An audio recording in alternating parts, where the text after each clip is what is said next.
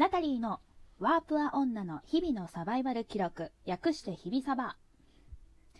こんにちは、ナタリーです。えっと、私はですね、今年30歳になります、アラサーの、えっと、しがないワーキングプアのナタリーと申します。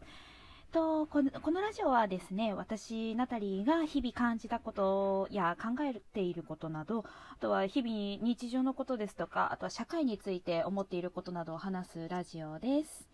はい。と、最近の私はですね、私今年ずっとですね、リゾートバイトというホテルに住み込みで働く、えっと、ホテルで働くですね、リゾートバイトという働き方で、えっと、まあ、地方のホテルで働いてたんですけれども、2020年入りまして、えっと、新型コロナウイルス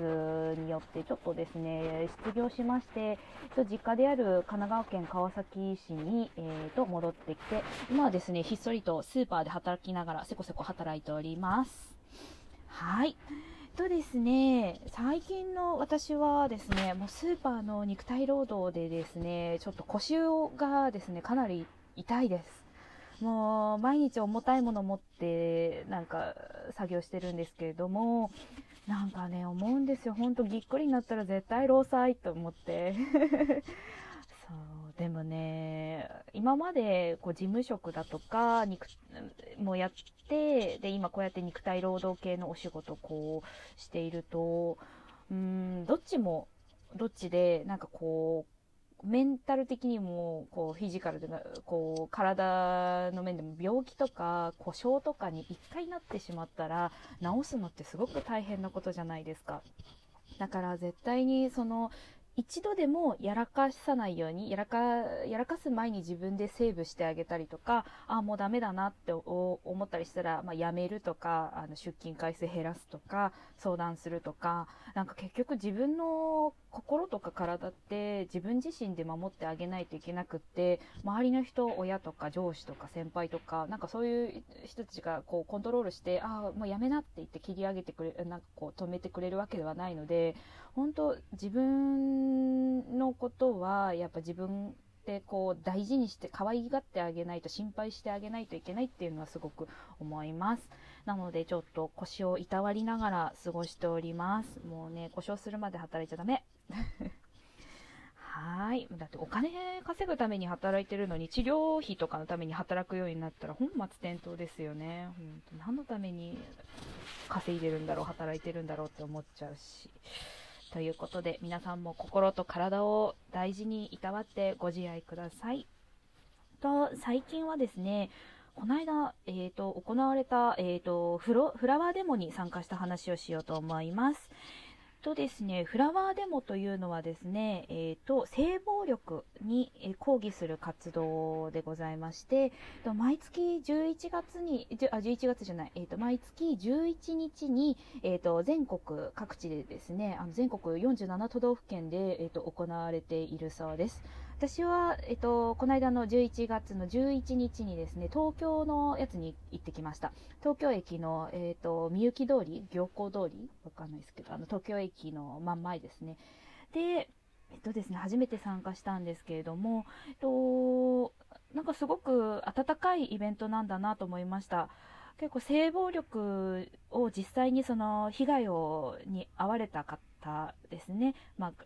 幼い頃に、えーと、性暴力の被害に遭ってやっぱ今でもフラッシュバックとかに苦しんでいるとかやっぱこう自分が苦しい思いして、えーと、そして今裁判で戦っていたりする人あとは大人になってやっぱりあれは性暴力だったんだっていうのに気づいて自分自分のような悲しい思いを辛い思いをしないようにするために立ち上がって、あのー、法律とか条約とかに関連して、えっ、ー、と、解決しよう、もっとよく改善してもらおうと思って活動されてる方のスピーチを聞きました。えっ、ー、と、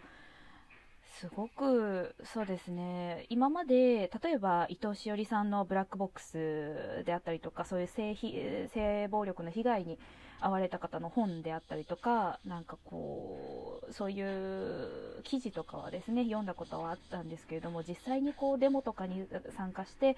と実際にこう被害に遭われた方のお話を聞くというのはすごくお話しする方も聞く方もすごくなんだろうな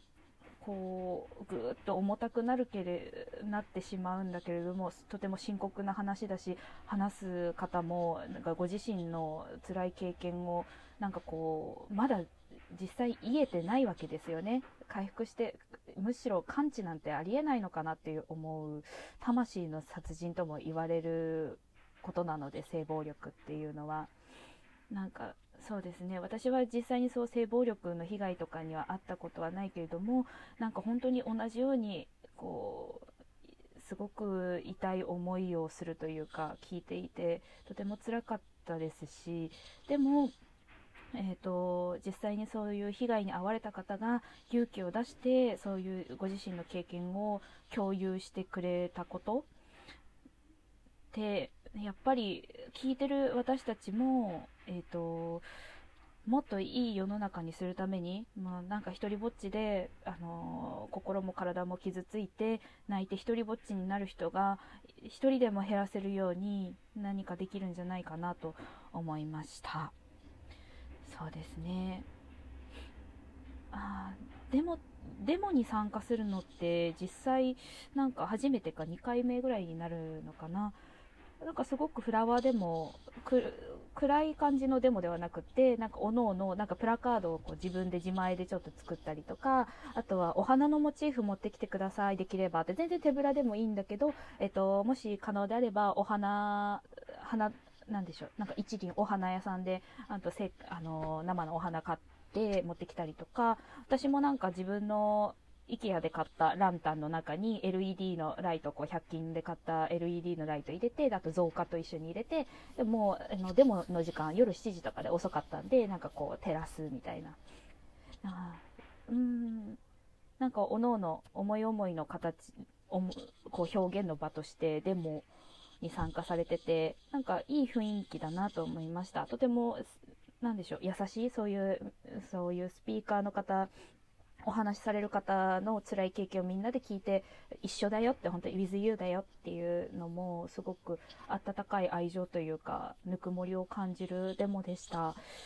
ねこうスピーカーのお話ですね、えっと、話し手さんのお話聞いてこういう性暴力って本当に男性でも被害に遭うケースがある例えば男の子が小さい頃になんかこういたずらされたりとか例えばこう男性もなんかこう推しの強い女性とかになんかこうしこう強要されてレイプの被害とかなんか同意のない性行為に応じざるを得なかったとかなんかやっぱり性別って関係ないのかなとか思いましたね。ね。あとは最近の話題だとそういう性犯罪を起こす、えーと、教職者っていうのがすごく多いっていうので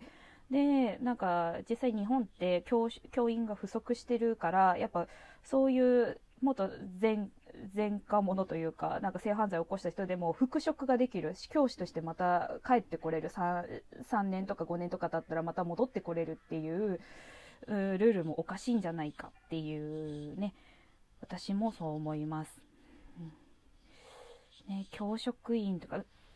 ね、本当に性犯罪してま、まあ、ちょっと、こう世間がこう静かになったらまたしれっと戻ってこようっていうのもダメだし、なんかね、一度起こしちゃうことってやっぱり、もしかしたら小児性愛者ってあの病気なので、ちゃんとしたなんかこう治療、カウンセリングとか治療をするっていうのと、まあそういう子供を見た時にこう、こう性的な感情が来て、なんかいじめたいとか、レイプしたいとか、いたずらしたいとかっていう感情が出てきてしまうというのはやはりもう病気なので、なんか子供と触れ合わないお仕事に携わったりした方がね、いいと思いますよね。なんか子供たちのことって一度でもあってはいけないそういう性犯罪の被害に。なんかこう合わないように一度でも起こさないように周りの大人とか組織とか、まあ、国や行政とかがちゃんと、あの制度整えて対策しないといけないんだよなと思いました。そうですね。なんか、うん、性犯罪がすごく重たい人を傷つける相手を傷つける心も体も傷つけることだというのをもうちょっとですねなんか私たち一般人レベルもそうですしなんかこうなんていうの犯罪犯罪の要件としてももっと厳罰化というか大きなことだと深刻なことだと真摯に向き合わなければならないことだとうん認識して考えていかなければいけないなと思いました。また機会があったらなんかフラワーでもですね参加したいなと思います。そうなかなかいい経験というか非常にこういろんなことを感じる考えさせられるデモでした。もうもう一つ話題話したいかな。後ほどよろしくお願いします。